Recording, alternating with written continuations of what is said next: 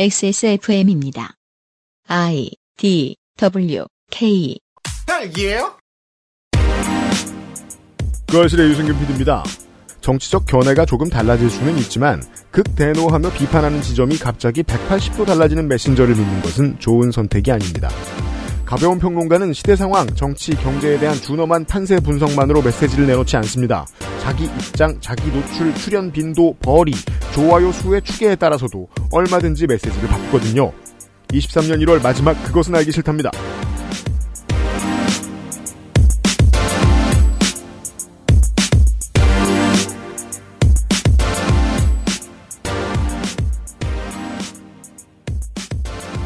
청취자 여러분 안녕하십니까. 저는 저고 윤세민 에디터는 윤세민 에디터입니다. 안녕하십니까. 저는 접니다. 2023년 1월 마지막 그것은 알기 싫다를 시작하도록 하겠습니다. 뭘 했다고 시간이 이렇게 지났습니다. 시간을 알 수 있는 또 하나의 잔인한 방법으로는 미국에서 얼마나 많은 총기 난사 사고가 일어났는지입니다. 1월 말까지 벌써 수천 명이 죽었고 수십 건의 총기 난사 사고가 있었습니다. 음. 일관성을 알아보는 방법으로는 이런 것이 있습니다. 한국일보의 어, 머니투데이 김만배에게 무언가를 빌린 것으로 알려진 김정곤 기자의 기사는 이런 것들이 있었습니다. 작년 10월 30%에 갇힌 민주당 정계 개편설로 번지는 이재명 리스크 진영 대결과 팬덤 정치에 안주한 결과. 7월 27일 경찰국 파동에 민주당 책임은 없나? 검찰 축소하고 공룡 경찰 통제는 외면 경찰위원회 묵살하다 뒤늦게 경찰 편 궁금합니다. 이 사람의 일관성이 부동산 브로커와 친하게 지내는 것이었다면 굳이 전 정권은 왜 그렇게 싫어했을까? 네. 하지만 예측은 가능합니다. 계속 저런 태도였겠구나. 들키지 않았다면 한국일보에서 쫓겨나지 않았다면. 이 관련된 기자들의 기사 아카이브 있잖아요. 네. 검찰들에게 대단한 힌트인데 음. 검찰만 안 보는 것 같아요. 안 봐도 입니다. 암 같은 태도를 보여주고 있습니다. 제가 지난주에 기사 읽기 노는 시간에도 말씀드렸죠. 이 수사가 민주당 당대표를 쓰러뜨릴지 모르겠지만 그 과정에서 너무 많은 아군들이 죽어가고 있다고요. 용의자 일기장 같은 게 있는데 네. 안 보는 것 같아요. 그렇습니다. 수사라는 게 그러합니다. 그 수사의 칼날을 진보 진영이 직접 맞아보지 못하다가 요즘 맞고 있어요. 유탄으로. 네. 정의당에도 이은주 전 부대표가 수사를 받고 있고 민주노총도 어마어마하게 수사를 당하고 있죠. 그 문제에 대해서 목소리를 크게 내고 검찰의 관행에 대해 반발하는 것이 쉽지 않아 보여요. 진보가 안 해본 일이거든요. 직접 맞아보니 이제야 그 맛을 알겠는 거죠. 한 여당 정치인의 명언을 들려드릴 수밖에 없습니다. 죽어봐야 저승 맛을 아느냐. 아무튼 아, 어. 이, 이 파이낸셜 투데이의 기사를 보세요. 뭐야? 기사 제목은 네. 뇌물 먹은 한겨레, 한국일보, 중앙일보의 대망신. 언론도 아니야. 안세영 기자의 기사인가 본데 음. 뭐 머니투데이도 신뢰도 하락. 음. 대장동 개발 특혜 의혹과 관련해 사업자 김만배 씨와 돈거래를 한 한겨레 신문이 망신을 당하면서 폐간 수준의 위기에 몰렸다. 위에는 머니투데이라면 왜 그 다음에 바로 한겨레 신문 얘기가 나? 그리고 뭐 한겨레뿐만이 아니다. 한국일보, 중앙일보 막 이렇게 나와요. 그 기자 어, 여기서도 무슨 돈을 받았다. 음. 머니투데이의 홍선근 회장도 뭐 빌렸다 돈을 이렇게 한 다음에 맨 마지막에 또한 민노총에 지나치게 관대한 언론, 특정 기업의 문제를 눈 감아줬던 언론, 민주노총에 장악되어 편파적인 기사만 양산했던 공영방송 등에 대한 철퇴도 가해져야 할 것이란 지적이 나온다. 네. 움직이는 컴파스에 움직이지 않는 점을 보시면 해석이 쉬워질 거라고 했죠. 재벌가의 이익과 부동산 버블을 중심으로 모든 말들을 쏟아냅니다. 네. 불운하게도 민주당은 그 반대편 어딘가로 이들에 의해서 정이 내려진 것일 뿐이고요. 이 대장동 얘기하다가 갑자기 민주노총이 나와. 자, 예측되는 NPC들은 그렇다 하고 NPC는 NPC인 것 같은데 예측이 쉽지 않다고 생각하시는 분들을 이번 주에 만나보고 있습니다. 그 중에 마지막 분에 대한 이야기를 해보겠습니다. 하긴 왜요? 아이돌 음, 컴백하면 음. 항상 뭔가 이미지 변신을 하죠. 그렇죠. 그런 느낌의 변신이기도 해요. 오늘 이야기는. 안 그럼 팔리지 않을 거라고 믿으니까. 음, 네. 한국에는 그래서 정치도 그렇고 미디어도 그렇고 그 자리에 그대로 있으면서 천천히 나갈 생각이 있는 사업자들이 좀 많이 필요한데 어, 그러기에는 진중권과 변희재가 너무 잘 나간다. 근데 천천히 나가려면 컨텐츠가 중요하거든요. 음. 컨텐츠를 꾸준히 밀어붙여야 천천히 나가도 사람들이 앞으로 나가는 느낌을 받을 수가 있는데 그러기엔 안철수가 너무 오랫동안 잘 쓰인다. 이런 얘기입니다. 그것은 알기 싫다는 독일산 맥주효모로 만든 데일리라이트 맥주효모 비오틴, 제주 과일의 가장 달콤한 순간 푸른액, 남해 소원 바다보물 바보상회, 실천하는 사람들을 위한 노트북 한국 레노버에서 도와주고 있습니다. XSFM입니다.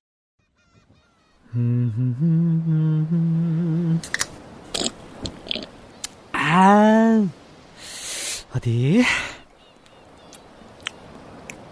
어, 마, 맛있는데?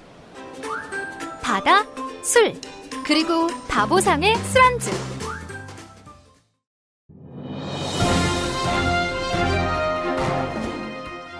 자, 전화 연결해 보겠습니다. 여보세요? 데일리라이트 맥주 효모 드셔보셨다고요? 네, 비슷한 다른 회사 제품도 먹어봤는데요. 분말이라 역하고 먹기가 많이 불편했거든요. 근데 데일리라이트 맥주 휴무는 알약이라 먹기도 편하고요. 냄새가 없어 그런지 애들도 잘 먹더라고요. 이거 먹고 나서 우리 남편은 글쎄 이마선을 따라서 참 야야야, 끊어, 끊어. 야, 끊어. 아, 통화 연결이 고르지 못하네요. 들을 말씀은 아직 많이 남아 있는데 아쉽습니다. 말할 수 없는 고민 직접 확인해 보세요. 데일리라이트 맥주 효모. 펴서 접어서 눕혀서 뒤집어서 태블릿처럼 때로는 메모장처럼 세상에 없던 노트북 레노버 ThinkPad X1 Yoga 시리즈 실천하는 당신을 위한 노트북입니다. Lenovo for those who do.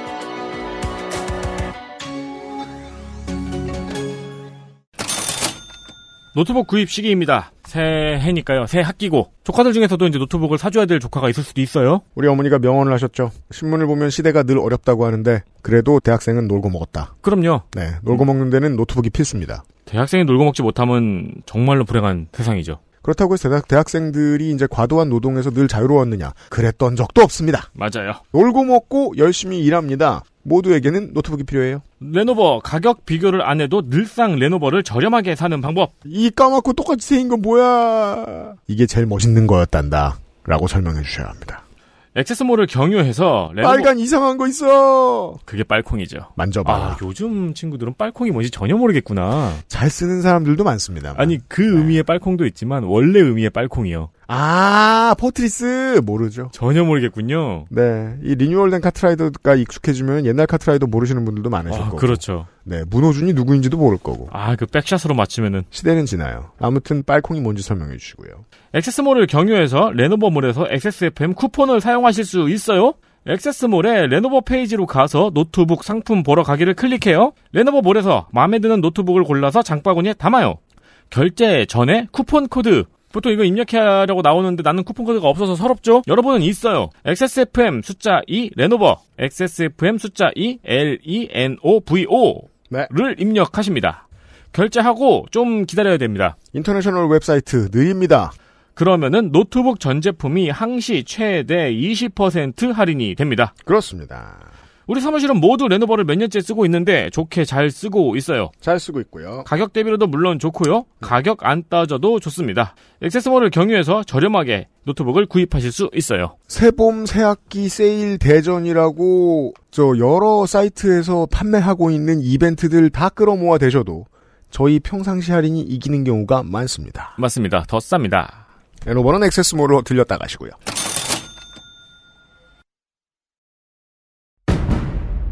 동지들 가짜뉴스를 헬로보내 헬마우스입니다 모멸감을 주고 모욕감을 주고 치가 떨리게 하는 거 거짓말 좀 하지 말란 말이야 이 새끼야 대단한 얘기가 아니에요 가짜뉴스 만드는 유포자수는 너무 많고 그 새끼를 아무렇게나 만들어도 다 퍼뜨려주고 저 오물들을 치우려면 누군가는 오물통 속에 뛰어들어서 그 오물을 뒤집었을 각오 가짜 뉴스 확인 과정. 헬마우스 코너. 팟캐스트 에디션. 23년 1월 마지막 그것은 알기 싫다. 이번 주 헬마우스 코너입니다. 또다시 헬마우스님입니다. 안녕하세요 헬마우스입니다 메신저 혹은 시사 celeb으로서 음. 변희재의 메커니즘을 살펴보기 위해서 네. playlist를 좀 돌아보도록 하겠습니다. 자, 우리가 이용수 활동가에 대해서 이제 윤미향 의원이 부침을 겪으면서 관련된 얘기를 몇 번 했었는데 이분은 이제 좋게 말하면 실용적이고 음. 왜냐하면 이제 12년도에 그때는 한나라당이었나요? 새누리당이었나요? 새누리당이 된 지 얼마 안 됐을 때인가요? 한나라당이 아직 이었을 때인가요? 새누리당입니다. 그렇습니까? 음. 새누리당에 먼저 공천을 한번 넣어봅니다. 그리고 떨어집니다. 음. 그 다음에 민주통합당 공천을 넣습니다. 비례에. 그렇죠. 그리고 탈락합니다. 음. 일본군 전쟁 범죄를 알리는데 가장 많은 역할을 수행한 인물 중에 한 명이죠. 이지만 아니 이런 사람이면 음. 정치에 욕심을 내도 되고 간판에 욕심을 내도 돼요. 음. 다만 그게 또 뭐 수단으로서 의미가 있다고 생각할 수 있죠. 네 욕심은 사람을 뒤틉니다. 음. 우리는 이걸 언제나 받아들이고 살아야 돼요. 뒤틀다 보면 망가질 수 있어요. 음. 실제로 이제 윤미향 의원이 수사를 받을 때 이영수 활동가가 했던 말들은 앞뒤가 맞지도 않았고 음. 그저 비난일 뿐이었거든요. 음. 결과적으로는 수요 집회 및 일본군 전쟁 범죄 알림의 추동력이 떨어지게 만드는 원인이 됐습니다. 본인의 욕심이. 그렇죠. 그 전까지만 해도 이 사람이 세워놓은 업적은 찬란했었습니다. 음. 이 사람을 건드립니다. 변희재가. 그래서 이제 이번 시간에는 몇 가지 포인트들을 놓고 한번 짚어보려고 하는데요. 지금 말씀하신 것처럼 네. 구 일본군 위안부 피해자 문제 그리고 어, 세월호 참사 관련된 문제 음. 그리고 광주 민주화 운동 같은 문제 이게 이제 제가 말씀드리는 이 포인트들은 지난 10여 년 동안 우리가 극의와 담론장에서 토론이 가능한 사람들을 구분할 때 중요한 표상이 됐었던 사건 맥락들이죠. 맞습니다. 네. 우리가 이제 헬마우스 코너를 통해서 가장 자주 다뤘던 포인트들이기도 합니다. 음. 말씀해 주신 것처럼 첫 번째 포인트, 2013년에 교학사 교과서 논쟁이 있었습니다. 음. 교학사 교과서가 역사를 왜곡해서 서술했다라는 논쟁이 있었고요. 음. 그 중에 가장 대표적인 게 이제 일제 시대에 대한 서술들, 그 중에서도 일본군 위안부 피해자들에 대한 문제였습니다. 음. 거기에 이제 항의하는 이용수 선생, 당시 이제 이용수 할머니라고 불렸는데 음. 이 분에 대해서 이제 당시 변희재가 뭐라고 평을 했었느냐? 음. 민주당 비례대표 출신의 선동이다. 그러면서 어, 비난을 쏟아냈던 기사들이 2014년 1월경에 이제 많이 나왔습니다. 음. 그리고 그때는 이제 스컷닷컴을 활동할 때이기 때문에 스컷닷컴 대표 직함을 달고 다녔습니다. 그렇습니다. 그리고 이제 본인이 이제 트위터를 할 때 자기 글을 쓰는 것과 이제 스컷닷컴에서 링크를 끌어오는 거를 거의 이제 비슷한 비율로 하던 네. 그 시절이죠. 그래서 어, 스컷닷컴에서 위안부 피해자 할머니를 비난하는 글을 땡겨오면서 민주당 비례대표 출신의 선동이다라고 지칭을 했었던 이 역사가 있고요. 네. 그리고 이제 이용수 선생에 대해서는 다시 이제 2020년에는 뭐라고 하냐면 가짜 위안부다. 음. 거짓말 위안부 이용수의 정체를 밝혀라. 아주 긴 기간 동안 이 할머니들을 꾸준히 괴롭히고 조롱합니다. 그렇습니다. 이제 이런 식으로 이제 조롱하는 이제 활동들을 많이 해왔었고요. 두 번째 포인트가 2014년으로 가면 세월호 참사가 있죠. 네. 어, 이 사건을 지금 2022년에 데칼코마니처럼 덮어보면 맞아요. 12구 이태원 참사가 있습니다. 네. 그래서 2014년에 뭐라고 했던 사람들이 2022년에는 뭐라고 하는지를 다시 짚어보면 이 두 사건의 유사성과 시사점을 알 수가 있는데요. 네. 일종의 리트머스 시험지입니다. 2014년에 변희재가 세월호 참사에 대해서 세월호 유가족들을 모욕하고 그들을 공격하는데 가장 앞장서는 가장 선두에 서 있었던 사람이었습니다. 맞습니다. 일베들이 처음으로 아스팔트로 튀어나왔던 음. 소위 폭식 투쟁을 공동 어, 기획을 했었고요. 음. 같이 광장에서 폭식을 주도했었던 인물입니다. 단식을 하고 있던 유가족들 옆에서 피자 먹었죠.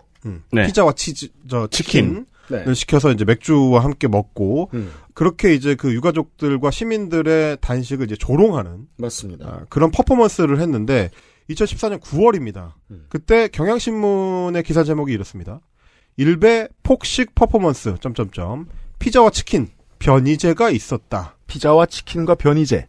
네. 이렇게만 들으면 변이제가 단무지 같지만 그런 그렇죠. 역할을 합니다. 변희재가 씹히는 역할이 아니고요. 네. 아, 변희재가 씹어 먹는 역할이었습니다. 맞습니다. 기사 내용이 이렇습니다. 자유청년연합과 새마을 포럼 다 이제 극우 단체들이죠. 음. 인터넷 커뮤니티 수컷닷컴과 일베 회원 등 200여 명은 이날 오후 동아일보 사옥과 청계광장 사이에 자리를 잡고 피자와 치킨을 먹었다. 변희재 미디어워치 대표는 이날 단식 농성장에 유족들은 거의 안 보이고 조용히 집에 있다. 대목군, 시위군, 민노총 등만 있다. 네. 라고 말했다고 경향신문이 전했습니다. 일단 대목군 시위군은 본인들이고요. 그리고요. 이 말의 행간과 맥락과 의도가 2022년 11월 12월에 거쳐서 우리가 국민의힘 국회의원들로부터 숱하게 들었던 그 말들입니다. 자, 이때에 폭식 투쟁이 어마어마하게 상징적이고 다시 돌아보는 것이 의미가 있는 게 조롱도 기술이 필요합니다. 조롱은 아주 정치적인 행위예요. 왜냐하면 광장에서만 해야 되기 때문입니다. 그렇습니다. 누가 보지 않는데 조롱하기 힘듭니다.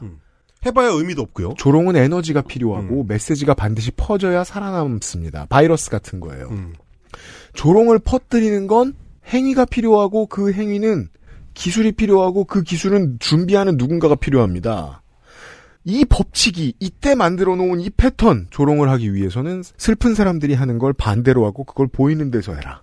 이것이 나중에 한 번 더 연습이 되죠. 이듬해의 강남역 살인 사건 때 일베 회원들이 나가서 시민들하고 말싸움 하죠. 그렇죠. 이때 준비되던 게 tailor-made. 이제는 완전히 공장식이 돼서 이태원 10.29 참사가 난 다음에 직후에 이태원에는 많이 처먹는 천막이 등장합니다. 그렇죠. 이젠 준비됐어요. 예.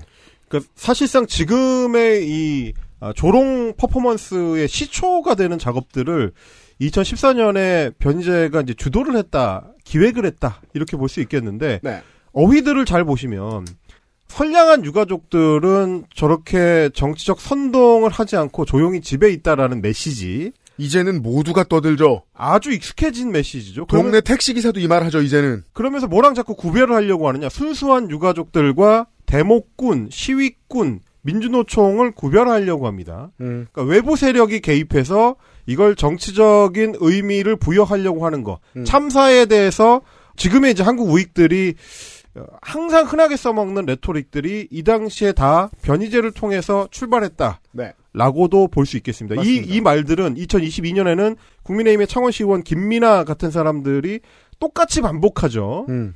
내가 유가족들을 비난하려고 하는 게 아니고 그 옆에서 선동하는 네. 정치꾼들, 시민단체들을 비판하기 위한 것이다. 라고 유가족을 조롱하는 말에 덧붙였습니다. 음. 거의 같은 레토릭이 2014년에 변일재에게서 나왔었다는 거. 여기에서 변희재와 진중권의 루트에서 조금의 차이가 드러납니다. 진중권은 길게 쓰일 말이나 길게 쓰일 레토릭을 만들어내는 능력이 없어요. 하루 자극하고 음. 하루 벌어먹고 살아요. 근데 변희재가 뿌려놓은 씨앗은 지금 거대한 나무가 된 게 많아요. 음, 그렇죠. 네. 그 사실은 뭐 한겨레 21의 이주의 트윗 코너에서도 그렇게 썼었습니다만은 이제 상황에 맞춰서 이제 휘발성이 강한 조롱을 하는 거 하고 어, 뭐 상쾌함은 주지만 이제 지속되지는 않는 거. 근데 이제 변희재 같은 사람들의 이런 어떤 조롱의 레토릭하고의 차이는 뭐냐면 더 악의적이라는 거죠. 맞아요. 예. 마음이 훨씬 더 이제 어, 깊기 때문에 음험함의 깊이가 훨씬 깊기 때문에 잔상을 오래 남기죠. 그러니까 진중권 씨 같은 경우에는 어쨌든 거울 역할밖에 못 하잖아요. 그렇습니다. 그러니까 되돌려 주는 거. 상대방의 발화가 먼저 없으면은 본인도 할 말이 없어요. 본인이 먼저 의제를 내놓지 않기 그렇죠. 때문에. 근데 변희재 대표 같은 경우에는 본인이 의제를 계속 만들고 싶어 하잖아요. 그렇죠.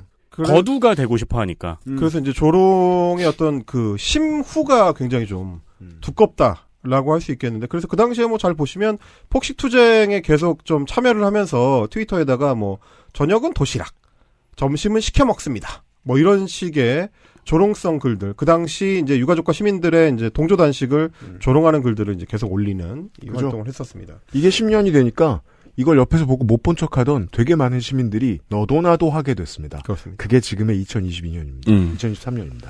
그리고 어 유가족들이 이제 국회 앞에서 이제 세월호 특별법 제정을 촉구하면서 이제 농성을 하고 어, 국회로 뭐 진입을 시도한다든지 이런 어, 장면들이 이제 뉴스화가 되니까 그걸 조롱하는 스쿼트닷컴 게시물을 자신의 트위터에 재링크를 하면서 뭐라고 제목을 달았느냐면 속보 세월호 폭동 발생 이라고 2014년 7월 16일 16일 변희재의 트윗입니다. 속보 세월호 폭동 발생. 이 레토릭도 보시면 2022년에 거의 똑같은 방식으로 아, 권성동의 입에서 자주- 그렇습니다. 네. 인용이 되죠. 음. 그리고 이제 12구 참사 유가족들을 향해서 국민의힘 정치인들이 쏟아내는 말과 똑같은 양태의 말을 당시 세월호 유가족들한테 향했었던 거 역시 마찬가지로 2014년 7월의 트윗에서 읽을 수가 있습니다. 변희재의 청춘투쟁 어, 트윗 보시면 뭐라고 되어 있냐면 세월호 참사로 한몫 챙기려는 소수의 정치꾼들이 세월호 희생자 전체를 욕보이고 있습니다. 저런 생때에 국민들의 애도는 분노로 바뀝니다. 세월호 유족들 대표부터 다시 뽑고 이성을 되찾기 바랍니다. 야, 보면 볼수록 대단한 게 곱씹는 의미가 있는 게 8년 만에 미움이라는 거목이 됐어요. 그렇습니다. 이때 아무도 안 봐주던 이 헛소리가. 이걸 잘 보시면 단어를 바꾸면 지금 거의 똑같이 재현되고 있습니다. 음. 이태원 참사로 한몫 챙기려는 소수의 정치꾼들이 이태원 희생자 전체를 욕보이고 있습니다. 저런 생때에 국민들의 분노, 애도는 분노로 바뀝니다.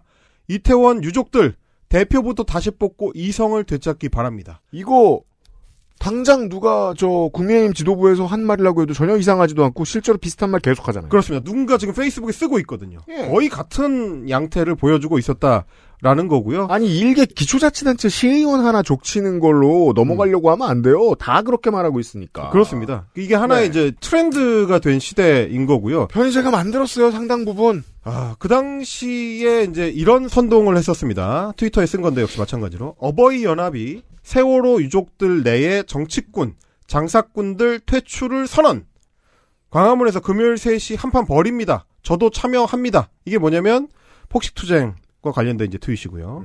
거기에 이제 누가 참여했었느냐. 어버이 연합 같은 자들이 참여를 했었고 같이 연대를 했었다. 그 다음부터 슬슬 이제 2010년대 후반에 원군이 붙죠. 탑골 공원의 어르신들. 그렇습니다. 그게 태극기 부대로 진화하게 되는 건데. 네. 그리고 그때 이제 세월호 진상규명을 위한 특별법 제정을 할 때 가장 좀 악질적으로 공격하던 레토릭이 세월호 희생자들을 의사자로 지정할 것이고 음. 그리고 그때 이제 생존자들에 대해서 특례 입학을 할 수 있도록 조항을 만들어서 그걸로 특혜를 줄 것이다. 아, 이런 식의 이제 정치 선동이 굉장히 횡행을 했었습니다. 네, 이거는 엄청 돌아다녔죠. 이는 이후에 우파의 공정 논란과 만나서 맞습니다. 우파가 먼저 꺼내니까 저 제가 이제 월초에도 말씀드렸습니다만은 계급 사회를 공고히 하는 것만이 공정이고 정의다라는 레토릭을 국민들에게 심어놓는데 큰 역할을 합니다. 그 제가 무슨 말씀 아까부터 계속 똑같이 드리고 있잖아요. 온 사회의 미움을 자잘하고 넓게 뿌려놨어요. 음. 편의제는.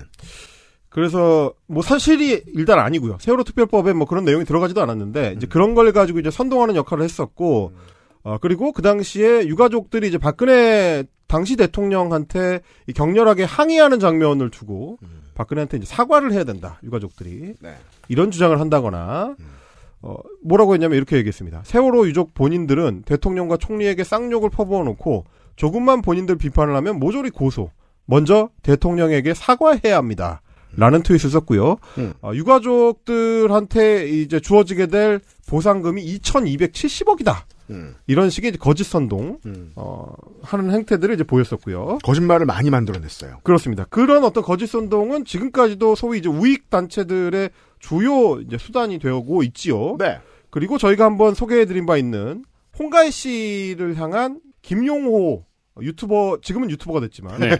브레이크 뉴스의 연예 부장이었던 아 그렇습니다. 그리고 그를 어, 유일하게 발탁한 어, 변희재 에, 편집국장 헬마우스 코너의 독특한 특징입니다. universe는 꼼꼼히 연결돼 있습니다. 음. 아주 촘촘히. 진짜 알고 싶지 않은 것까지 다 알려주죠. 네. 자, 그 김용호와 함께 참사 초기에 어, 홍가혜 씨를 두고 이제 기자 사칭범이다라고 매도하는 데 있어서 앞장서는 트윗을 역시 마찬가지로 계속 올렸습니다. 음. 이 행태가 이제 세월호 일주기 때까지도 꾸준히 이어지고요. 그게 어 2015년에 재보궐선거 출마와 맞물리면서 음. 더 이제 악질적인 방식으로 많이 이제 퍼지는데 음. 어 2015년 세월호 일주기 때 이런 트윗을 올렸습니다. 음. 세월호 유족들 및 모든 국민들은 정상 생활로 돌아가야 합니다.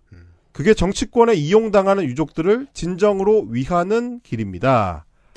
라는 트윗을 올리기도 했습니다. 그러니까 이게 2022년이 되니까 우파에게 엄청나게 큰 아이디어를 제공해 줘버린 거예요. 아, 14년에 변희재 및 다른 그때 또라이 취급했던 사람들이 이런 말을 했구나. 어떻게?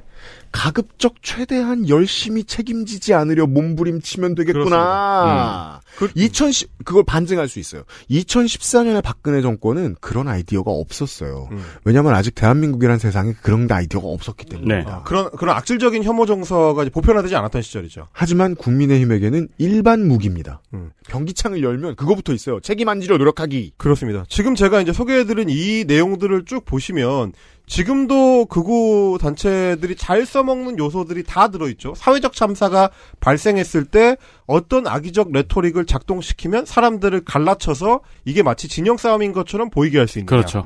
이런 저- 거죠. 정치적 논리를 들이대지 말라. 그렇습니다. 라는 말 한마디만 하면 자기 책임 없어지는. 바로 그겁니다. 뭔가 사회적인 책임을 요구하는 목소리는 다 유가족들이 아니고 정치 선동꾼들, 네. 민주노총, 야당 이런 사람들이 옆에 붙어서 유가족들을 선동하기 때문에 발생하는 거니까 여기에 속지 마라. 이 레토릭이 하나 등장하고요. 그리고 유가족들이 요구하는 거는 금전적인 과도한 보상이다. 이런 것들의 레토릭도 역시 마찬가지로 등장을 했고요. 음. 주변에서 그런 사회적 그런 요구에 발맞추려고 하는 사람들은 뭔가 뒤에 꿍꿍이가 있거나 이상한 사람이다. 이때가 청취자 여러분들이 추석이나 설에 집에 가보면 어르신들이 이런 똑같은 얘기를 해서. 놀랄 때입니다. 그래서 제가 옛날에 그런 말씀 드렸잖아요. 그냥 되물으시라고. 아빠 내가 죽으면 돈 타내려고 이럴 거야? 그렇죠. 라고요. 환기시켜 주라고. 그리고 이제 유가족들 중에서도 특정 앞으로 도드라져 나오는 사람, 예를 들면 유가족 협의회 대표, 그 사람을 특정해서 이 사람만 이상한 걸로 공격해라. 그렇죠. 이 사람이 뭐 옛날에 뭐였다. 뭐 지- 이런 발언을 했다. 그래서 지금도 12구 참사, 이태원 참사 유가족 협의회 대표에 대해서 집중되고 있는 공격들을 보시면 어떤 양상들이 펼쳐지고 있는지를 미루어 짐작하실 수 있고요. 이게 딱 8년 전에 2014년에 변희재를 비롯한 이 극우 단체들에서 이미 만들어져 있던 도구들이었다라는 걸 확인할 수가 있습니다. 이게 얼마나 놀라운가 하면 그런 거에 지나지 않을 수 있어요. 마트에 농산물 사러 가면 생산자 써 있습니다. 네. 농업인들하고 이제 뭐 협업한다는 의미로 대기업들이 그런 거 일부러 써 내놓는 거죠. 그러면 그냥 마트에 어마어마한 마트의 한 칸에 있는 어, 망고나 샤인머스켓에 지나지 않았던 거예요. 변희재는 그 마트가 조선일보라면. 음. 근데 어느 순간 조선일보 우파 언론 전체는 변희재가 이때 썼던 기술을 메인 무기로 쓰고 있어요. 그렇습니다. 광주 민주화 운동에 대해서도 역시 빠지지 않죠. 네. 자, 2013년 한 마리 일베충이던 시절 북한군 개입설과 광주 폭동설 이거를 다양하게 섭렵을 하고 심지어 그다 우리가 사실 목격했던 장면들입니다. 뭐 유튜버 왕자라든지 그때만 해도 지만원이 변희재보다 100배는 유명하던 시절이에요. 그렇습니다. 네. 근데 그 이제 왕자 왕자 뭐 고등학교 다녔겠지 뭐 그때. 어, 사상적 세례를 받았던 변희재가 음. 그 당시에 MBC 100분 토론은 그야말로 개판이었거든요. 진행 아, 어, 그랬죠, 진짜. 진행자 교체되고 작가진 교체되고 음. PD 교체되고 그래서 백분 토론이 사실상 뼈대만 남아있던 시절에 어, 백분 토론에 변희재가 나가서 이 지상파 토론 프로그램에서 이런 말을 합니다. 변희재 미디어워치 대표가 표현의 자유를 앞세워 나 역시 1980년 광주 문제를 광주 사태라고 보는데 5.18은 민주화 운동이 아닐 수도 있다. 라고 말에 큰 논란을 빚었다. 이 기사입니다. MBC TV 100분 토론에 출연해서 극우 성향 인터넷 사이트 일간 베스트의 일탈을 주제로 토론하던 중 표현의 자유가 중요하다. 5.18 광주의 북한군 개입설은 일베에서 퍼뜨린 게 아니라 김대령 박사라는 분이 유네스코에 등록된 공식 자료로 충분히 개연성 있는 주장들을 정리한 것이다. 라고 주장을 했다는 내용입니다. 시간을 너무 많이 쓸 수 없으니까 간단하게만 말하면 처음부터 끝까지 개소리가 공중파 TV를 통해서 나갔고 그렇습니다. 이는 문민정부 등장 이후에 최초로 나온 그렇습니다. 예 참람된 논리였습니다. 그러니까 그걸 지상파에서 토론 프로그램의 정식 패널이 되어서 던질 수 있다는 걸 아무도 생각하지 못했던 시절에 음. 아, 이런 찬란된 장면이 이제 박근혜 공영방송에서는 벌어졌던 거죠. 근데 제가 이렇게 쭉 이야기들을 돌이켜 보니까요. 음. 지금이랑 정말 비슷한 게 이 중에서 변희재 머리에서 나온 게 하나도 없거든요. 네. 제가 기억하기로는 네. 전부 다 일베나 DC에서 그렇습니다. 베스트 게시물에 올라갔던 것들이에요. 그거를 주워와서 스피커를 하고 그렇습니다. 있는 거거든요. 그러니까 사실상 지금 우리가 헬마우스 코너를 통해서 계속해서 소개드렸던 2019년 이후에 어, 극우 유튜버들의 이제 이 표상 같은 존재가 아, 2010년대 초반에 2012년, 14년, 14년 어간에는 게시물 형태로 변이제를 통해서 이제 대표되고 있었던 거죠. 네. 우리가 변이제를 쭉 얘기하고 있는데 이 변이제가 했던 일을 다시 한번 20년 단위로 생각을 해보자고요. 2022년에는 권성동 윤핵관들이 변이제가 8년 전에 했던 말을 하고 있다고 말씀드렸잖아요. 정권 전체가 이렇게 움직인다고 말씀드렸잖아요. 구구적인 아젠다로. 2002년에만 해도 지만 원이나 떠들면 99%의 국민이 비웃던 그것이에요. 네. 2002년에 지만원의 하, 하루짜리 헛소리가 하루 비웃고 말 헛소리가 2022년에는 정권이 됐다고요. 음. 그 중간에 아주 효과적인 매개체로 변희재가 존재하고 있어요. 그렇습니다. 그러니까 미디어 환경이 변화되어 오는 거에 따라서 그때그때 잘 적응한 인물이기도 한 거죠. 음. 초기에 이제 뭐 서프라이즈 같은 게시판 모델에서부터 시작해서 중간에 일베 같은 그 인터넷 커뮤니티 사이트에 적응을 해서 그걸 가지고 이제 자기 활동을 했었고 그 뒤에 최근에는 인터넷 어, 유튜브 쇼츠 뭐 이런 매체들을 통해서 이제 활동을 하고 있는 건데 네. 2013년부터 14년에 걸쳐서는 당시 이재명 성남시장을 이제 종북 인사로 지칭하는 게시물을 음. 지속적으로 올렸습니다. 아, 이재명이 종북 혐의가 있다. 네. 종북의 기생에 국민의 피를 빨아먹는 거머리 떼다. 음. 간첩들을 비호하고 이들의 실체를 국민에게 속이고 이들과 함께 정권을 잡으려고 한다. 라는 등등의 표현을 했다가 명예훼손 혐의로 이제 400만 원 배상 판결 그리고 모욕죄로 300만 원의 벌금 등의 이제 판결을 받았고요. 그때 김미화, 문성근, 뭐 김광진 등등 음. 소위 이제 진보 진영 인사로 분류되는 사람들은 이제 지속적으로 모욕하다가 연속 소송에 직면해서 아, 변이제 ATM 일명 변TM이라는 별명으로 맞습니다. 불리기도 했었습니다. 툭하면 3, 400만 원씩 꺼내갈 수 있거든요. 그렇습니다. 아, 내가 맡긴 돈도 아닌데. 그렇습니다. 그리고 이제 이 얘기가 빠질 수 없죠. 노무현 전 대통령 얘기. 이거는 심지어 최근까지도 지속적으로 이어왔던 변희재의 비즈니스 집회 모델입니다. 2017년에 그 당시에 그 태블릿 PC 관련한 이 악의적인 이제 방송 관련 뭐 어떤 레토릭을 이제 펼치는 와중에 네. 아, 봉하 마을로 찾아가서 하는 이 집회를 벌입니다. 지금 아이고 우리 안정권 선배예요. 우리가 그렇죠. 봤던 거죠. 네. 제가 네. 늘 말씀드리지만 우리가 보고 있는 거에 뭐야 거의- 모든 걸 먼저 했잖아. 거의 모든 모델의 시작점에 변희재가 있습니다. 그 당시 예. 변희재 대표가 지금 제가 이제 캡처해서 보여드리고 있는 이 게시물 음. 미디어워치의 일종의 이제 포스터로 만든 거죠. 음. 2017년 4월 2일 일요일 오후 2시에 경남 진영의 봉하마을에서 태극기 집회를 연다라고 고지를 하고 있는데 네. 한가운데 이제 노무현 대통령이 시계를 차고 있는 일베 그 밈 게시물 음. 합성 사진을 올려놓고 네. 뒤에 뭐 피아제 시계 합성, 음. 동아일보 뭐 이런 게시물들을 합성을 해놓고 노무현 규탄 봉하마을 태극기 집회 이렇게 적어놨습니다. 야 이걸 6년 전에, 5년 전에 네, 이거야말로 가깝죠. 우리가 너무 오랫동안 포레스트 검프만 얘기했잖아요. 네. 이제는 세상이 많이 바뀌었잖아요. 이건 everything everywhere all at once죠. 양자경 대신 변희재가 그렇습니다. 그때 뭐라고 했냐면 아, 변희재 미디어워치 전 대표는 네. 박 전 대통령에게 뇌물죄를 적용한다면 노 전 대통령 가족도 640만 달러 뇌물을 받았다. 이게 이제 일베에서 퍼지던 대표적인 이제 레토릭이죠. 이걸 받아다가 그 당시에 지속적으로 악의적인 소리를 늘어놓던 SBS나 진중권도 말하지 않던 가짜 뉴스입니다. 그렇습니다. 네. 이로 인해 노 전 대통령이 수사를 받다 투신 자살했다. 이런 식의 이야기를 집회와 시위를 통해서 안정권이 하던 것처럼 하고 있었습니다. 네, 거짓이라고 진작에 밝혀진 것들을 2017년에 떠들었습니다. 근데 이제 문제는 뭐냐면 이 이 모델의 핵심적 문제 중에 하나가 우리 현대사와 만나는 지점이 국정원의 관리입니다. 관리. 관리. 정부의 공식 이걸 기관이- 잊으면 안 돼요. 이거 자꾸 우리가 잊어버리는데 그러니까 변희재 같은 그 저는 변희재가 우리 이제 이 시간을 통해서 좀 느끼셨을 겁니다. 상당히 brilliant한 플레이어. 요즘 이렇게 말하는 게 유행이잖아요. 영리하죠. 예. 네.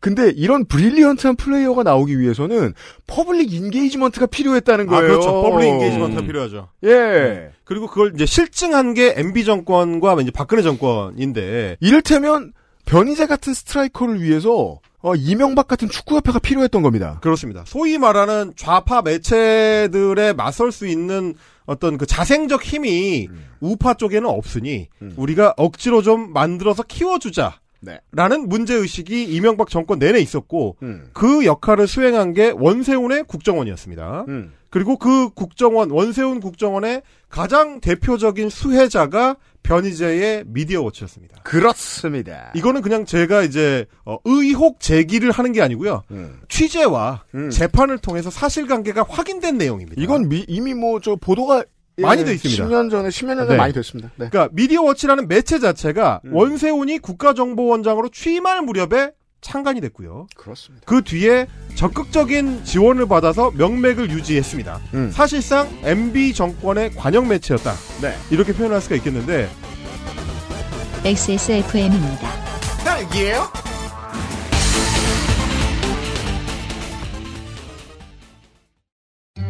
포장만 뜯으면 과일 그 이상의 맛.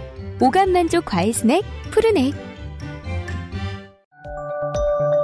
초일류 글로벌 PC 브랜드 레노버에선 내가 원하는 컴퓨터를 customizing 할 수 있다, 없다?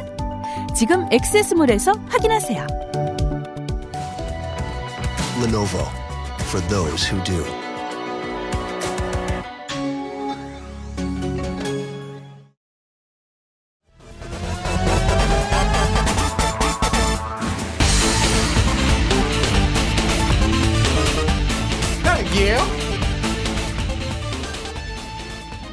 자, 문재인 정부 들어와가지고 국정원이 내부 반성을 위해서 개혁발전위원회를 운영을 했는데 음. 그때 조사한 결과 국정원은 2009년 5월 음. 미디어워치 운영 실태 및 활성화 지원 방안이라는 보고서를 이게 만들었습니다. 보고서예요. 국정원의 공식 내부 보고서입니다. 음. 기민 사안이었습니다. 음. 그리고 나서 어, 창간 이후에 2009년 8월에는 음. 미디어워치 활성화 중간 보고를 만듭니다. 이게 이제 시간 배경으로 보면 드라마 수리남하고 비슷한 때예요. 아 그렇죠. 예. 네. 그러니까 박혜수 씨가 이제 생명의 위협을 무릅쓰고 네. 예, 식사는 잡수소 이러고 있을 때 국가정보원장은 그렇습니다. 변희재한테 이런 거 하라고. 자 타임라인을 겹쳐 보시면 뭐랑 네. 맞물리는 거냐면 2009년 2월, 3월, 4월, 5월에 걸쳐서 광우병 촛불 집회가 있던 시기. 네. 그러니까 우리가 좌파들의 선동에 휘둘려서 음. 매체가 없어서 이렇게 당하고 있으니 우리도 우파 매체를 만들어서 키워주자. 네. 라는 문제의식과 함께 시작한 게 미디어워치고요. 근데 조건이 하나 더 있었네요. 네. 조중동도 못하는 말을 그렇죠. 그거보다 더 조직적으로 할 수 있는 누군가가 필요하다. 조중동도 못하는 말을 해야 돼. 예를 들면은 5.18 음모론 같은 이야기. 맞아요. 조중동은 못하는 말이거든요. 네. 이런 말까지 할 사람이 필요한 거야. 이명박이 그렇습니다. 너무 중요합니다. 그래서. 그러면 정권이 바뀌고 나서는 괜찮느냐? 그럴 리가 없죠. 네. 2012년 3월이 되면, 그러니까 MB 정부 말기인데, 음. 2012년 3월에 아, 이 보고서의 제목을 보십시오. 청와대에 이런 보고서가 올라갑니다. 건전 인터넷 매체. 야, 건전 인터넷 매체. 건전, 건전. 인터넷 매체 괄호하고 미디어 워치. 써놨어. 오해, 오해할까봐. 네. 건전 인터넷 매체 괄호하고 미디어 워치 경영난으로 종북 매체 대응 위축 우려. 그러니까 라는 내용이 보고 올라갑니다. 짧게 말하면 변희재 돈 없대요. 어, 그렇죠. 미디어 워치가 힘들답니다. 한겨레 같은 종북 매체들한테 대응할 수 있는 애들이 힘들대요. 변희재 돈 없대요가 이명박 대통령에게 올라가는 국정원의 문서이던 시절이 있었다는 겁니다. 공식 문서입니다. 아, 이 진짜 에드가 후보네요. 아, 굉장하죠. 네. 예. 자, 국정원은 이 상황을 타파하기 위해서 미디어 워치의 경영난을 타파하기 위해서 삼성을 비롯해서 26개 민간 기업 그리고 한국전력을 비롯해서 10여 개 공공기관에 광고 지원 요청을 지시합니다. 이게 이제 10년대 초중반, 이제 10년대 오기 전에도, 00년대 말에도 사람들이 저를 비롯해서 저도 이제 미디어 업계에 대한 그 지식이 별로 없으니까 그거 되게 궁금했었거든요. 아니, 뉴데일리에 관공서 광고 왜 이렇게 많아? 한정 광고가 꽂혀 있었죠, 그때. 예, 뉴데일리를 키워줬거든요, 그렇게. 그러니까 사실 광고를 꽂아줘라라고 국정원에서 지시를 한 거예요. 변희재도 나도 뉴데일리 사수처럼 클 수 있어. 음. 나 부풀어 올랐을 거예요. 그렇죠. 왜냐면 국정원이 밀어주고 그렇죠. 국가가 밀어주니까. 네. 그때까지 말하자면 처음에는 조중동한테 광고 밀어주다가 이걸로 안 돼. 음. 그래서 뉴데일리도 한번 밀어주자. 음. 그래 그걸로도 안 돼. 그러니까 미디어워치 같은 걸 아예 키우자. 이렇게 된 거고요. 네. 민간 기업한테 국정원이 압박을 넣어서 광고를 주기 시켰습니다. 음. 그래서 미디어워치는 2009년 4월부터 2013년 2월까지 음. 2년 10개월 동안 음. 4억 원 수준의 광고비를 수주 받았습니다. 이야. 그 뭐 운영하는 매체 뭐 서너 명 정도 있던 시절인데. 근데 이 사람이 아니. 이제 성정을 보아하니 급여를 똑바로 줄 리는 없고 그렇죠. 싸게 준다. 이러면 회사 하나 굴러갑니다. 자, 이런 삼성 같은 기업은 미디어워치에 광고를 주면 안 되죠. 아, 홍보에 큰 타격을 입죠. 그렇죠. 네. 네. 그러니까 국정원이 나서서 압박을 한 거죠. 음. 야, 재미없어? 라고 하니까 이제 어쩔 수 없이 이제 밀어넣었던. 어, 홍보 담당자는 기분이 했겠네요. 제가 이런 말씀 드렸잖아요. 전략적인 스탠스에 대해서 고민해야 할 때 윤석열 정부는 친이계가 했던 걸 다 그대로 한다. 음. 요즘 들어 MBC 광고 몇 개 기업들 빠지고 있습니다. 엄포. 놓은 다음부터 그렇습니다. 슬슬. 예. 어, 야, 여당의 이제 최고위원이 직접, 아, 비대위원이 직접 나서가지고 삼성한테 광고 빼라고 이제 이야기하는 시대니까요. 음. 어, 자, 이랬던 변이제. 그래서, 어, 4.16 세월호 참사 가족협의회가 선정한 세월호 참사 언론 책임자 명단에 이름을 올리고 있는 김재철 MBC 당시 사장과 나란히 음. 이름을 올렸던 대표적인 인물입니다. 음, 둘 다 공천 받고 싶었는데 그 당에서 공천을 못 받았다는 특징을 갖고 있습니다. 저희가 이제 이렇게 변이제 10년을 돌아보면 그런 어떤 변이제 기술적 측면들과 동시에 그가 그 기술에 얹어서 전파하던 메시지들의 이제 포악함과 해악 이런 거를 이제 돌아볼 수밖에 없는 건데 과연 이 사람이 KBS, YTN, TBS의 로고가 박힌 프로그램에 논객이라는 타이틀로 등장을 할 때 세월호 참사 유가족들의 마음은 과연 어떠했을까? 그분들이 8년 전에는 세월호 참사 언론 책임자 명단에 변희재를 올렸었는데 네. 그러니까요. 그분이 지금 TBS에 나오고 김영민 씨와 안진걸 씨와 함께 그 같은 무대에서 집회하는데 나와서 연설하고 이러는 걸 바로 그 자리 광화문에서 세월호 유가족들이 혹은 그때 이제 많이 가슴 아프셨던 분들이 봤을 거 아니에요. 그럼요. 근데 그냥 마음을 거두신 거예요. 크게 말하는 게 별로 우리 사회가 들어줄 것 같지도 않고 음. 나만 혼자 미워서 그런 거 아닐까?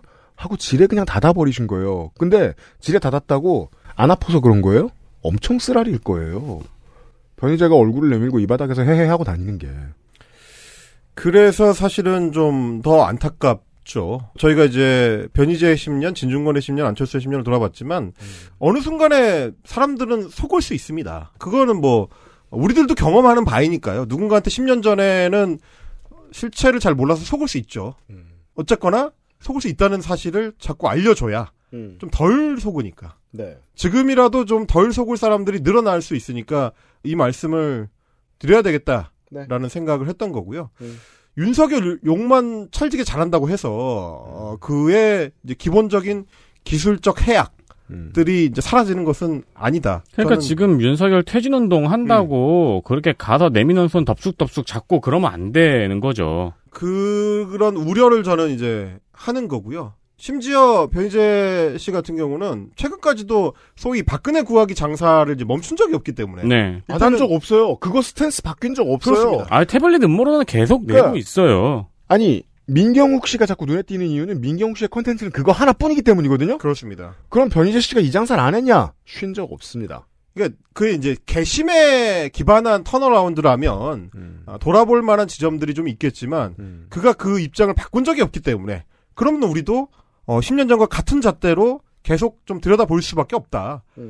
바뀌었는지 안 바뀌었는지를 명확하게 하려면 다시 돌아볼 수밖에 없다라는 네. 말씀을 드리는 거고요. 네. 10년 동안에 이제 세, 아. 세 개의 교차점을 돌아본 겁니다. 네, 아, 이것도 중요합니다. 네. 이 점을 시민들이 나서서 우해주지 않으면 음. 야당 정치인들은 조회수가 높으니까 이 사람을 쓸 거예요. 음. 이건 전체적으로 정치의 질을 꽤나 많이 낮출 겁니다. 시아 씨가 책에서 강조하는 내용이 그거예요. 그 저쪽이 싫어서 투표하는 민주주의는 저쪽이 싫은 게 나쁜 게 아니에요. 저쪽이 싫은 게 메인이 되는 게 문제인 거지. 그럼 그 한가운데는 지금 변희재가 있거든요. 변희재는 그냥 저쪽이 싫은 거고요. 여전히 저쪽이에요. 굳이 따지자면 장사가 안 되는 거죠. 그러니까 이제 장사하는 방향을 바꾼 그렇죠. 거에 가깝다. 네. 그 점에서 뭐 진중권과 동일체고요. 이렇게 이제 판단을 하고요. 네. 10년에 걸친 세계의 정치 멘토링의 이제 교차점을 돌아본 이유가 저도 뭐 한번 보니까 흘러가는 시간이라는 게 굉장히 좀 잔혹하고 어, 인간을 향한 이 잔상은 시간보다 더 오래 남더라. 라는 생각입니다. 10년 전에 우리가 안철수의 생각을 읽고 노유진의 정치 카페를 들으면서 정덕으로 입문했던 사람들은 2022년에 어떤 감정을 겪었을까? 네. 예, 그들이 느꼈을 어떤 허무함과 많은 시민들이 냉소에 짓밟히고 있을까봐 스스로 그렇습니다. 걱정입니다. 정치에 신물을 낼까봐 네. 아, 다 이게 결국 이렇게 되는 거구나라는 허무에 빠질까봐 좀 걱정이 되고요. 10년 전에 변희재를 증오하면서 이재명의 소송을 응원했던 사람들 그죠. 그리고 그 사람들이 2022년에 야권 인사로 불리는 원조 안정권 그 원조 안정권 변희재를 바라보는 어떤 당혹감에 대해서 제가 또 공감을 표한다는 점을 말씀드리고 싶었고요. 음. 변신 뭐 누구나 할 수 있죠. 네. 필요하면 자기의 과거와 과오를 반성하고 다른 모습으로 바뀌기 위해서 노력할 수 있습니다. 네. 하지만 그 변신이 그냥 신용이거나 혹은 또 다른 장사 수단에 불과한 거라면 그거는 그 사람들을 단순히 이제 정당화해 주는데 그치지 않고 많은 사람들을 허무주의와 냉소로 빠뜨리는데 일조하는 것밖에는 남지 않을 수 있다. 네. 근데 한 가지는 알 수는 있네요. 윤석열 정권에 와서는 이 활성화 방안이 안 나왔나 보네요. 글쎄요. 나오고 이- 있을 거라고 저는 예상을 하는데 최소한 변희재는 아니겠죠. 네. 마음에 음. 드는 소리를 안 하니까. 대상이 좀 다른 음. 거일 뿐이죠. 네. 왜냐면 뭐 최근에도 계속해서 뭐 장성철 뭐 공감센터 소장이나 이런 사람들을 참칭 보수라고 이제 직접 지칭한다든지 네. 그것도 여당의 비대위원장 그러니까 여당의 대표라는 사람이 그러니까 현 정권을 지지하는 발언만 하지 않는 보수 패널을 빼달라. 그렇죠. 라는 공문을 돌렸지 않습니까? 네. 진보 보수로 패널 구성을 하지 말고 여야로 해달라. 라는 식의 이제 주장을 한다든지. 아니 다들 정장 입고 나왔는데 무슨 팀 유니폼 입고 나온 사람들로 보인다는 거예요. 아니 그렇죠. 그렇게볼 수도 있습니다. 음. 하지만 그걸 꺼내 놓으면 엄청나게 저질이 되거든요. 음. 그래서 저는 지난 10년이 굉장히 좀 다이나믹했었기 때문에 상징성을 갖고 있는 소위 이제 정치 멘토들에 대해서 반성적인 성찰이 이제 필요하다. 그게 확장해서 보면 결국 지난 10년 동안 정덕의 끝에 뮨파가 된 사람들 스스로도 자기 성찰의 시간 될 수 있다. 음. 속담이죠. 정덕 끝에 뮨파. 어, 그렇죠. 왜냐하면 저도 이거 준비하면서 제 10년을 돌아보는 시간이기도 했거든요. 아, 내가 10년 전에 안철수의 생각에 이거를 밑줄 긋고 있었구나. 내가 2012년쯤에는 이런 기사를 만들고 있는 사람이었구나. 이걸 돌아보는 시간이었기 때문에 네. 여러분들도 한번 자신의 10년과 다시 마주해보는 시간이 된다면 보람 있을 것 같다. 그렇습니다. 그러면 이제 허무와 냉소로부터 스스로를 구해낼 수도 있다. 네. 이런 말씀을 좀 드려보고 싶었습니다. 그럼 어쩌면 10년 전에 했어야 되는 거를 이제 할 차례가 온 것 같기도 해요. 그렇죠, 뭐. 네, 네. 판단. 맞습니다. 아직도 혼란스러우신 분들을 위해서 단 한 가지의 팁만 더 전해드리겠습니다. 제가 맨날 교토 얘기를 하죠. 교토에서 우동집을 300년을 했어요. 그런 사람은 정치의 역동성, 플레이어들의 역동성을 이해할 수 없어요. 내 자리에서 같은 일을 계속했죠? 그러면 경제면과 사회면에서 아무리 심각한 변화가 온다고 크게 떠들어도 들리지 않습니다. 네. 이게 대부분의 삶이에요. 대기업에 있든 tenure를 받은 뭐 공부 노동자가 됐든 의학 노동자가 됐든 뭐 의사인 아니면은 뭐 그냥 저 중소기업 어디에 살든 농업을 하든 technician이 되든 같은 일을 쭉 하고 비슷한 동네에서 계속 살고 비슷한 사람들을 만나죠. 이 역동성을 알아챌 수 없습니다. 그래서 그걸 넘겨짚으시기를 기원해 봅니다. 아주 역동적인 커뮤니티. 예를 들면 미디어 사업에서는 내가 세상을 조망하는 척 하면서 세상에 대해서 조언이나 하는 고고한 사람인 것처럼 나와 있는 포지션을 가진 땅바닥의 플레이어들이 존재할 뿐이에요. 그들은 그저 자영업자일 뿐입니다. 자영업자로서 원하는 걸 얻기 위해서 조망하는 것처럼 떠드는 그 조언의 메시지를 얼마든 바꿀 수 있습니다. 음. 우리와 똑같은 내일 벌이가 걱정되고 내일 관심을 덜 받을까 걱정되는 개인들일 뿐이에요. 그 개인의 입장을 조망해 주세요. 음. 왜냐하면 여러분은 조망하는 위치에 있는 청취자 혹은 시청자시니까 여러분이 내려다보고 있는 겁니다. 우리가 내려다보고 떠드는 게 아니고요. 맞아요. 왜냐면 돈을 여러분이 주잖아요. 우리가 신선이 아니고 여러분이 신선입니다. 플레이어들이 저기 1층에서 깨작깨작 하면서 서로 싸우고 삐지고 화해하고 암투를 벌이고 하는 모습을 지켜보세요. 그런 일개 선수에 지나지 않습니다. 근데 또 그런 것도 있네요. 그러니까 우리가 알던 유명한 이 선수들이 음. 다 유통기한이 끝났네요. 그걸 더 길게 늘리느라 개고생하는 세 사람을 만나고 있잖아요. 어, 어, 그렇죠. 이제 그럼 뉴페이스들이 등장을 하겠네 또. 그럼요. 그거를 우리가 분석할 힘이 남아 있어야 될 텐데. 그것도 아, 그러자면 섣불- 이제 섣불리 분석했다 또 이꼴 당하잖아요. 필라테스도 배우고 우리도 지치지 복싱도 않아야 하고. 되는데. 그죠. 네. 여기에서 토막 정보. 어. MBC의 김재철 사장. 아주 일관된 사람입니다. 네. 최근에 이 극우 universe에 어- 어디서 등장하느냐. 뮤지컬 박정희의 제작사 사장입니다. 어, 그래요? 왜냐면 그 뮤지컬 박정희의 총괄 감독이 김재철과 아니 근데 그 제작사는 지금 가세연이 갈라졌잖아요. 음. 그렇죠. 둘 중 어느 편에 들까? 제가 알기로는 김세의가 뮤지컬 쪽에 조금 더 진심인 걸로. 아 그래요. 네. 그리고 이제 김재철 개인의 문제는 그 뮤지컬 회사가 박정희에 출연한 배우들에게 출연료를 좀 늦게 지급해서 어, 그렇죠. 최근에 도망 다니고 있을 것입니다. 네, 네. 어, 이제 뭐 항상 그 이상한 사람은 한 가지만 이상하지 않다라고 늘 말씀드리는데 사고 치는 놈은 계속 사고 칩니다. 네. 그래서 10년을 돌아보는 의미가 있다. 네. 이렇게 좀 말을 맺고 싶습니다. 그렇습니다. 세 사람의 10년을 보신 바 여러분들이 너무 허무해지지 않으시길 바란다는 메시지와 함께 그렇죠. 2023년 1월의 헬마우스 코너를 마무리 짓도록 하겠습니다. 달에 봬요. 감사합니다. XSFM입니다. 딸기예요? 오징어잎, 아기 꼬리포, 흔하지 않은 마른 안주. 맥주만 있으면 뭐해? 술안주는 바보상회. 좋아요. 진짜 확실히 좋아졌어요. 어, 이렇게까지 효과가 좋을 줄은 몰랐어요. 자신감이 생기니까 어제는 소개팅도 했다니까요. 아, 저한테 진짜 잘 맞는 것 같아요. 저 이거 먹으니까 세상에나. 아, 저 이마선을 따라서요. 잠먹. 야야, 잠만. 마고 마고 마고. 누구 망하는 걸 보고 싶나? 말할 수 없는 고민? 직접 확인해 보세요. 데일리 라이트 맥주 효모. 맛있다 소리까지 맛있다. 색상까지. 향기까지 식감까지. 포장만 뜯으면 과일 그 이상의 맛 오감 만족 과일 스낵 푸르넥 뉴스 아카이브 전에 먹는 거 광고를 하겠습니다.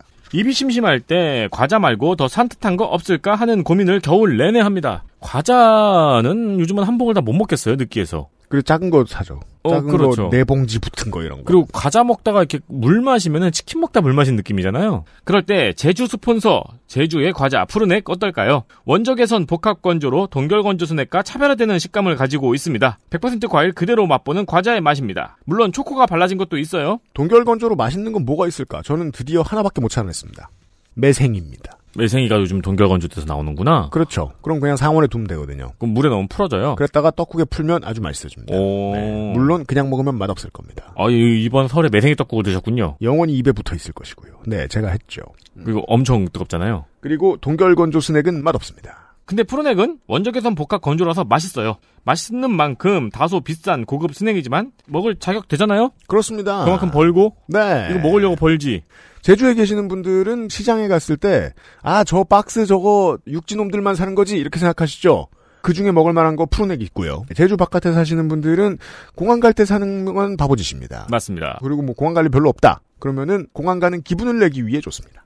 그 이게 과자처럼 먹을 수도 있는데 먹다 보니까 이게 집에 있으니까 음. 뭐 부셔가지고 요거트에 비벼 먹어도 되고 야 겁나 비싼 토핑이네요. 그 집에 있으니까 또 여러모로 해먹게 되더라고. 요거 그 건조된 오렌지 같은 거 있잖아요. 네. 그 물이나 차 같은데 띄워 먹어도 돼요. 맞습니다. 네. 액세스몰에서 푸르넥을 아무렇게나 드셔보시고요. 아 아메리카노에 오렌지 같은 거 띄워 먹으면 되게 맛있어요. 아주 좋습니다.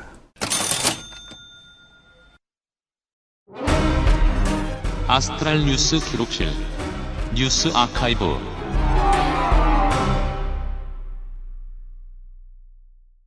자 뉴스 아카이브의 아이템들이 계속 괴랄해지고 있습니다. 훌륭합니다. 아 왜냐면 소재가 고갈되고 있거든요. 음. 그래서 오랜 뉴스를 가져왔어요. 네. 음, 뉴스를 보고 있는데 그제 기사를 찾았습니다. 네. 1월 24일 기사인데요. 음, 이것은 아카이브와 다름없습니다. 이게 이제 기사 제목을 보자마자 제가 클릭을 할 수밖에 없었던 게 음. 워낙 우리 방송에서 자주 등장을 해서 이 관련 소식이 나왔다면은 소개해 드리는 게 맞는 것 같아서 음. 최근에 근황을 알려드립니다. 네. 우리가 지금 그 그것은 알기 싫다가 9년째 이 조형물에 관심이 있습니다. 연합뉴스의 기사입니다. 충북 괴산군의 괴산 초대형 가마솥의 활용을 놓고 괴산군이 고민에 빠졌다는 소식입니다. 아니 감히 군민 가마솥이라는 제대로 된 네이밍을 쓰지 않고 초대형 가마솥. 음. 이제 아무도 국민이 그것을 우리의 가마솥이라고 생각하지 않거든요. 음. 어, 사실 이 기사가 그저께 나온 기사인데 음. 요 기사는 그냥 기자가 뭔가 기사거리 없을 때 가져오는 기사입니다. 그렇습니다. 네, 왜냐면 이 가마솥을 두고 똑같은 소리가 거의 10년째 나오고 있거든요. 음. 이 가마솥은 2003년 김문배 전 군수 시절에 군민 화합을 도모하자는 취지로 음. 성금도 모으고 고철 소집도 했어요. 음. 그래서 5억 6천만 원을 들여서 주철 43.5톤을 넣어서 만들기 시작을 했습니다. 이때는 이제 IMF를 넘어서서 우리나라 경제가 다시 화랑으로 돌아가기 시작하는 시점이었습니다. 2003년도에 만들기 시작을 했는데 몇 번 실패했어요. 음. 그래서 2년이 지난 2005년에 완성이 됐습니다. 네. 실패해도 지자체는 그만둘 수가 없죠. 음. 이미 돈이 들어갔으니까 음. 홍보도 됐고 음. 원래 처음에 취지는 세계 최대 그릇 기네스북 등재랑 네. 모든 국민이 한솥밥을 먹을 수 있는 가마솥을 만들자가 목표였어요. 이걸 논의하는 과정에서 냄비밥을 지어본 사람이 단 한 사람도 없었을 리 만무한데. 없죠. 그럴 리가 없죠. 예. 결국 진실된 목소리는 메아리로 울리지 못했습니다. 왜냐면 밥이 안 됐거든요. 네. 솥이 너무 커서 거대한 3층 밥밖에 만들어지지 않는 거죠. 만약에 이제 끓을 때까지 계속 열심히 저었다. 그랬으면 인명피해가 발생했을 것이고요. 네. 최대한 안전에 신경 써서 했으면 특수 주걱이 부러졌겠죠. 그렇죠. 밥은 될 수 없습니다. 일단 이 소뚜껑을 들어 올리는 데만 해도 중장비가 동원이 돼야 되기 때문에 네. 그리고 저으면은 굴삭기로 저어야 돼요. 그러네요. 네. 여러모로 깨끗할 수도 없고 될 수도 없어요. 그래서 근데 쓰긴 써야지나 일단, 일단 만들었는데 밥은 안 되고 쓰긴 써야 되니까 어쩔 수 없이 옥수수를 삶아서 나눠 먹었어요. 음. 근데 이거를 또 더러운 포대에 담아서 그걸 그대로 쪄서 위생 논란이 일어났기도 합니다. 세상에. 첫 번째 목표는 실패했어요. 음. 한솥밥 먹는 모든 국민은 실패했어요. 두 번째 목표 기네스북 등재는 호주의 질그릇이 더 큰 것으로 확인이 됐어요. 와, 우리가 지금 이 시간에 처음 알았네요. 기네스북 등재 실패했다. 실패했어요. 호주 질그릇이 더 컸어요. 이걸 만들기 전에 호주에 더 멍청한 군수가 있었다는 건 다행스럽습니다. 이걸 만들기 전에 군에서 그걸 확인을 안 했대요. 네. 이 세계에서 가장 큰 그릇 기네스북 지금 뭐 몇, 얼마인지. 행정력이 얼마나 중요합니까? 요건 또 다른 문제가 있는데 그건 잠시 후에 말씀을 드리고요. 음. 아무튼 요거는 지금 괴산에서 애물단지라서 어떻게 하지 못하고 있습니다. 음. 의미가 하나 있다면은 음. 이게 계속 나오는 기사거든요. 음. 지자체 예산 낭비 사례에 워낙 소개가 많이 됐어요. 그죠. 그래서 그 육화된 예산 낭비의 상징인 거예요. 그 갑자기 용도가 독립기념관으로 바뀌었어요. 맞아요. 네. 그 상, dark tourism의 상징. 예산 낭비의 상징적인 구조물이 됐어요. 음. 현 국민의힘 송인헌 군수는 음. 이거를 산막이 옛길 입구에 옮기는 것을 고민하고 있다고 언론에 밝혔거든요. 아예 그냥 dark tourism의 진짜 성지를 만들겠다. 그래서 괴산을. 제가 산막이 옛길을 한번 찾아봤거든요. 음. 그 고즈넉한 산길은 옮기지 않았으면 좋겠어요. 그러게요. 네, 지금 경치가 아주 좋은 산책로더라고요. 음. 굳이 거기는 옮기지 않았으면 좋겠고, 음. 게다가 이전 비용만 2억이 넘는데요. 아. 그래서 거기를 옮기느니 차라리 그냥 그 자리에 두고 음. 신임 군수들이 당선이 될 때마다 네. 와서 예산 낭비에 대한 경각심을 깨우치기 위해서 묵념을 하고 가는 게 나을 것 같아요. 좋습니다. 근데 이게 계산도 억울한 게 우리가 이제 계산을 주로 이 예산 낭비라고 많이 지적을 했는데 음. 계산도 억울한 게 2009년에는 부산 자갈치 축제에서 5m 너비의 세계 최대 회접시를 만들었어요. 사진을 보고 있는데요. 이 광어인가요? 뭔가요? 아무튼 부산의 빨간 고기인 것 같은데. 네, 거대한 빨간 고기 네. 모양의 회접시가 있어요. 아주 뭐, 큽니다. 너비 5m에. 그리고 이걸 만들어 가지고 이제 화제가 됐잖아요. 이거 우뭇가사리도 한 50만 원어치 올라가겠네요. 그리고 2년 뒤에는 세- 세계 최대 회덮밥을 만들었어요. 그렇습니다. 도전 세계 최대 회 비빔밥. 음. 어, 2011년 충북 영동은 세계에서 가장 큰 북을 만들었어요. 사람 키에 한 너다섯 배 되는 것 같네요. 네. 아, 이 또 비극인 게, 음. 그 소 40마리의 가죽이 들어갔대요. 야 그리고 울주군은 세계 최대 옹기. 네, 옹기 큽니다. 네. 양구는 국내 최대 해시계를 만들었습니다. 네. 2012년 대구 수성구에서는 1200m의 국내 최장 김밥을 만들었어요. 저희가 지금 보고 있는데 멀리서 보면은 세계 최장 회충 같기도 합니다. 그렇죠. 네. 세계 최장 때 같기도 하고요. 네. 그러니까 막산 어르신 뱃속에서 방금 나온 놈 같기도 하고. 네. 근데 이 1200m의 국내 시장 김밥은 또 서러운 게 2015년에 전남 고흥에서 1344m의 김밥을 만들어서 기록을 뺏겼어요. 이게요. 어차피 김땡땡국에서 1년 팔면 이 정도 나오지 않을까요? 굳이 왜 이걸 네. 그리고 이거를 이렇게 보면은 지금 쭉 긴 그 테이블 위에서 수많은 사람이 김밥을 말고 있잖아요. 음. 중간에 한 놈 분명히 끊어 먹었을 거야.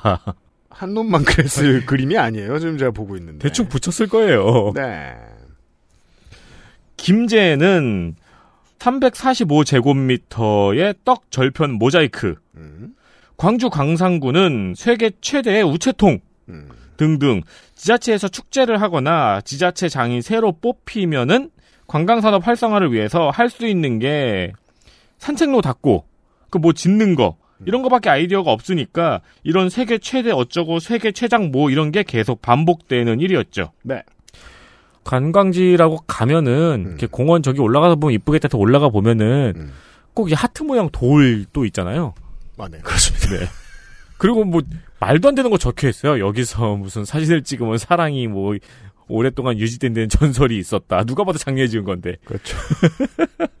그리고 꼭 잠을 아무것도 잠그지 않는 자물쇠. 자물쇠. 팝니다. 네. 그러니까 지자체장을 뽑으면은 그 사람은 뭔가 또 해야 되니까 아이디어가 없으니까 이런 거 하는 거예요. 음. 네. 이게 우리나라만 이런 거 같지도 않은 게 그 왜 브루스 올마이티 보면은 음. 지역 축제에 짐 캐리가 취재를 나가잖아요. 네. 거기서 세계 최대 쿠키 만드는 걸 취재를 가죠. 네. 그 좀 사실 저는 여기까지는 좀 자연스러운 거라고 보는 게 원래 아이디어를 내는 게 공무원의 역할이 아니기도 하고 네. 어, 창의적인 걸 만들어내는 게 행정가의 역할이 아니기도 하거니와 근데 사람들을 위한 문화 행사에 세금을 배정하지 않는 것은 정치에게는 아주 나쁜 일이다 보니까 이런 바보 짓을 하지 않을 수 없다. 음. 근데 이거는 그렇다면 이제 결국 여러 번의 도전과 응전을 통해서 바꿀 수 있는 문제잖아요. 네. 아직 하... 첫 걸음이라는 얘기겠죠. 그래서 홍인상 씨가 관련된 문제 제기와 해결책을 저번에 와가지고 이야기를 했던 거고요. 네. 네, 그 문신 있는 사람을 고용하라고. 그렇죠. 커뮤니케이션이 너무 중요하다. 전문가가 필요하다. 그러니까 생각해 보면 저도 이게 10년 지나서 그런지 약간 온정적으로 생각이 되는 게 우리가 지자체장을 직접 뽑은 게 95년도부터예요. 음. 그러면은 이 지금 제가 말씀드린 게 한 10년, 15년밖에 안 된 거예요. 음. 그러니까 지역민들 손으로 뽑힌 장이 뭘 해야 국민들의 지지를 받고 지역을 위해 혹은 이제 주 5일제가 시행이 됐잖아요. 음. 관광 활성화를 위해 뭘 해야 할지 노하우도 아이디어도 없는 시절의 이야기인 거예요. 네.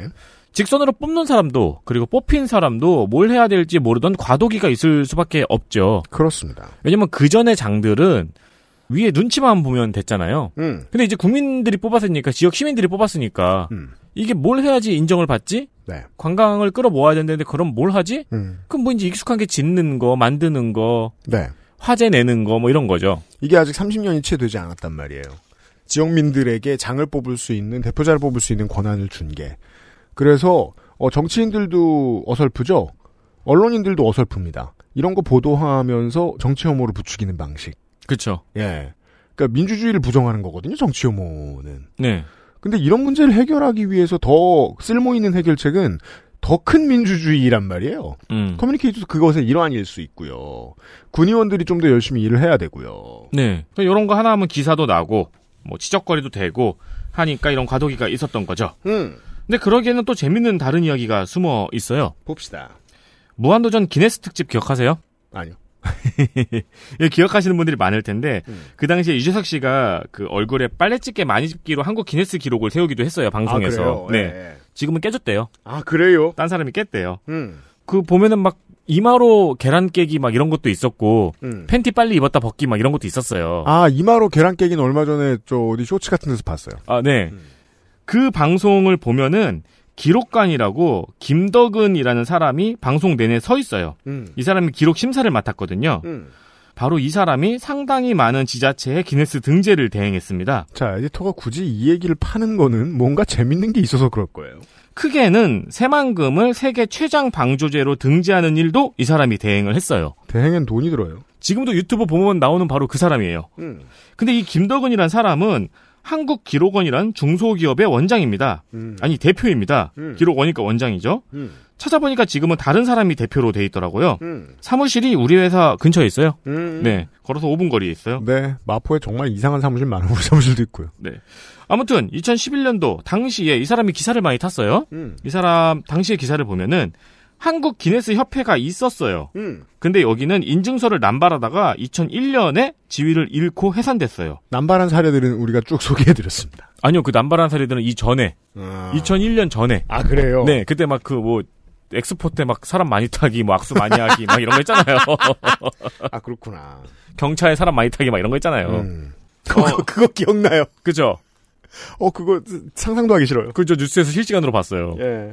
근데 어쨌든 2001년에 한국 기네스협회가 해산이 되니까 음. 그 이후에 김덕은 씨가 한국 기록원이라는 회사를 세워요. 음.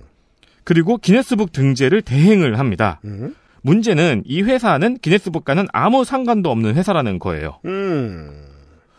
그리고 대행비를 최대 20배까지 받았다는 겁니다. 아 짭짤하셨군요. 네, 기네스 로고도 무단 사용했던 혐의가 있었더라고요. 음. 그리고 기네스 로고 사용비도 몇 천만 원을 받았다고 해요. 무단 사용했는데 사용비를 받았다. 그게 이제 그 당시에 혐의였어요. 와 엄청난 카피 레프트이자 라이트입니다. 근데 뭐 그걸 또 잘 전달했다고도 하고 해명을 보니까 그러더라고요. 그걸 잘 전달하면 배달 사고지. 무단 사용했는데.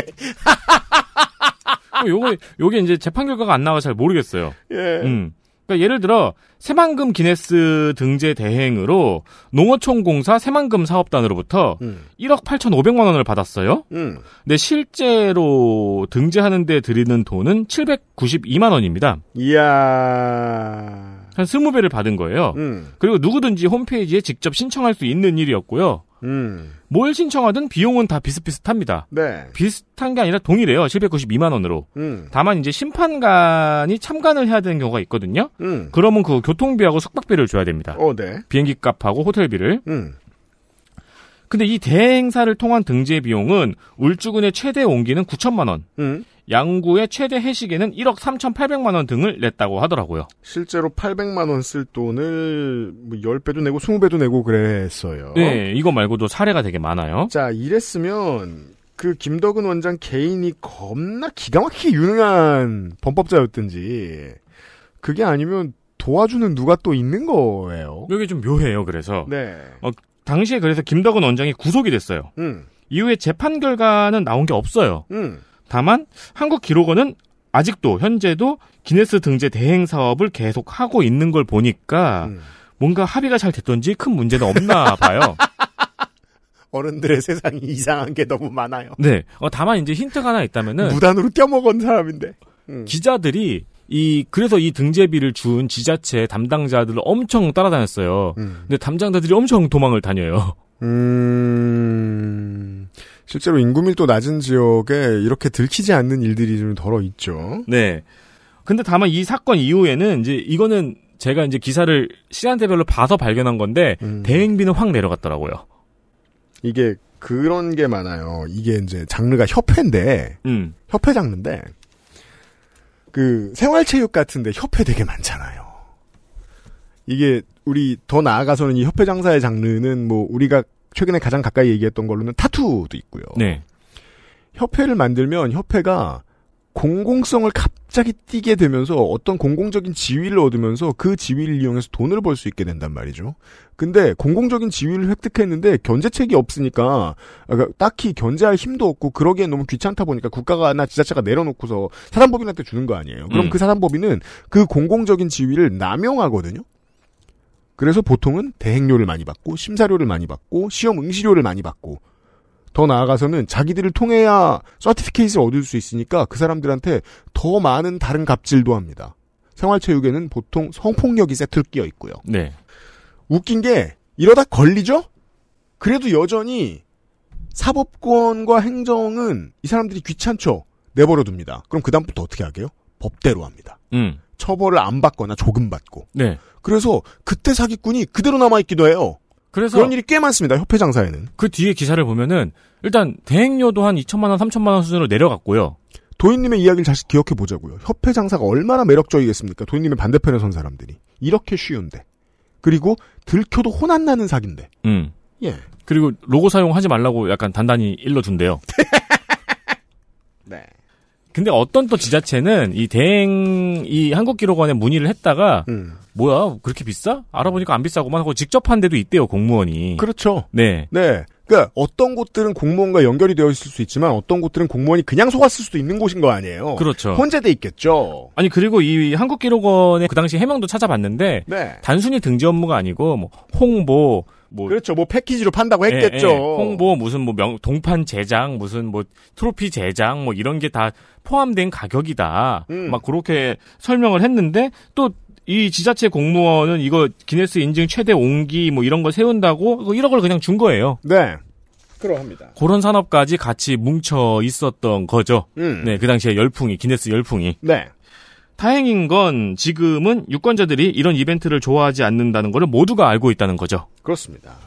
어, 이것도 큰 발전이라고 느껴졌어요. 네. 인생이 어떠냐는 거예요. 정치를 혐오하시기 전에. 돈과 권력의 냄새를 사람들은 기가 막히게 맡고, 기가 막히게 먼저 맞는 사람들 중에서는 돈과 권력이 가지고 있는 빈틈을 알아내는 능력도 높은 사람들이 태반입니다. 네.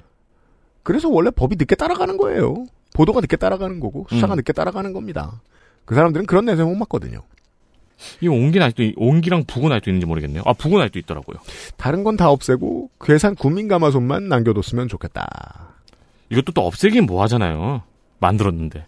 그건 그래요. 사실 괴산 국민가마솥도 없애는 게 좋을 수도 있어요. 주철은 어딘가에 쓸 곳이 많아요. 음, 쓰긴 쓰죠. 주철은 쓰죠. 네. 소가죽도 뭐 기왕 이렇게 나온 거 뭐 쓸 곳이 없진 않고. 어, 일단 짤들은 어딘가에 저희가 인증해 드리겠습니다. 이 대왕 회충과 더불어서 난이 회, 회 비빔밥도 너무 웃겨요. 뉴스 아카이브였습니다.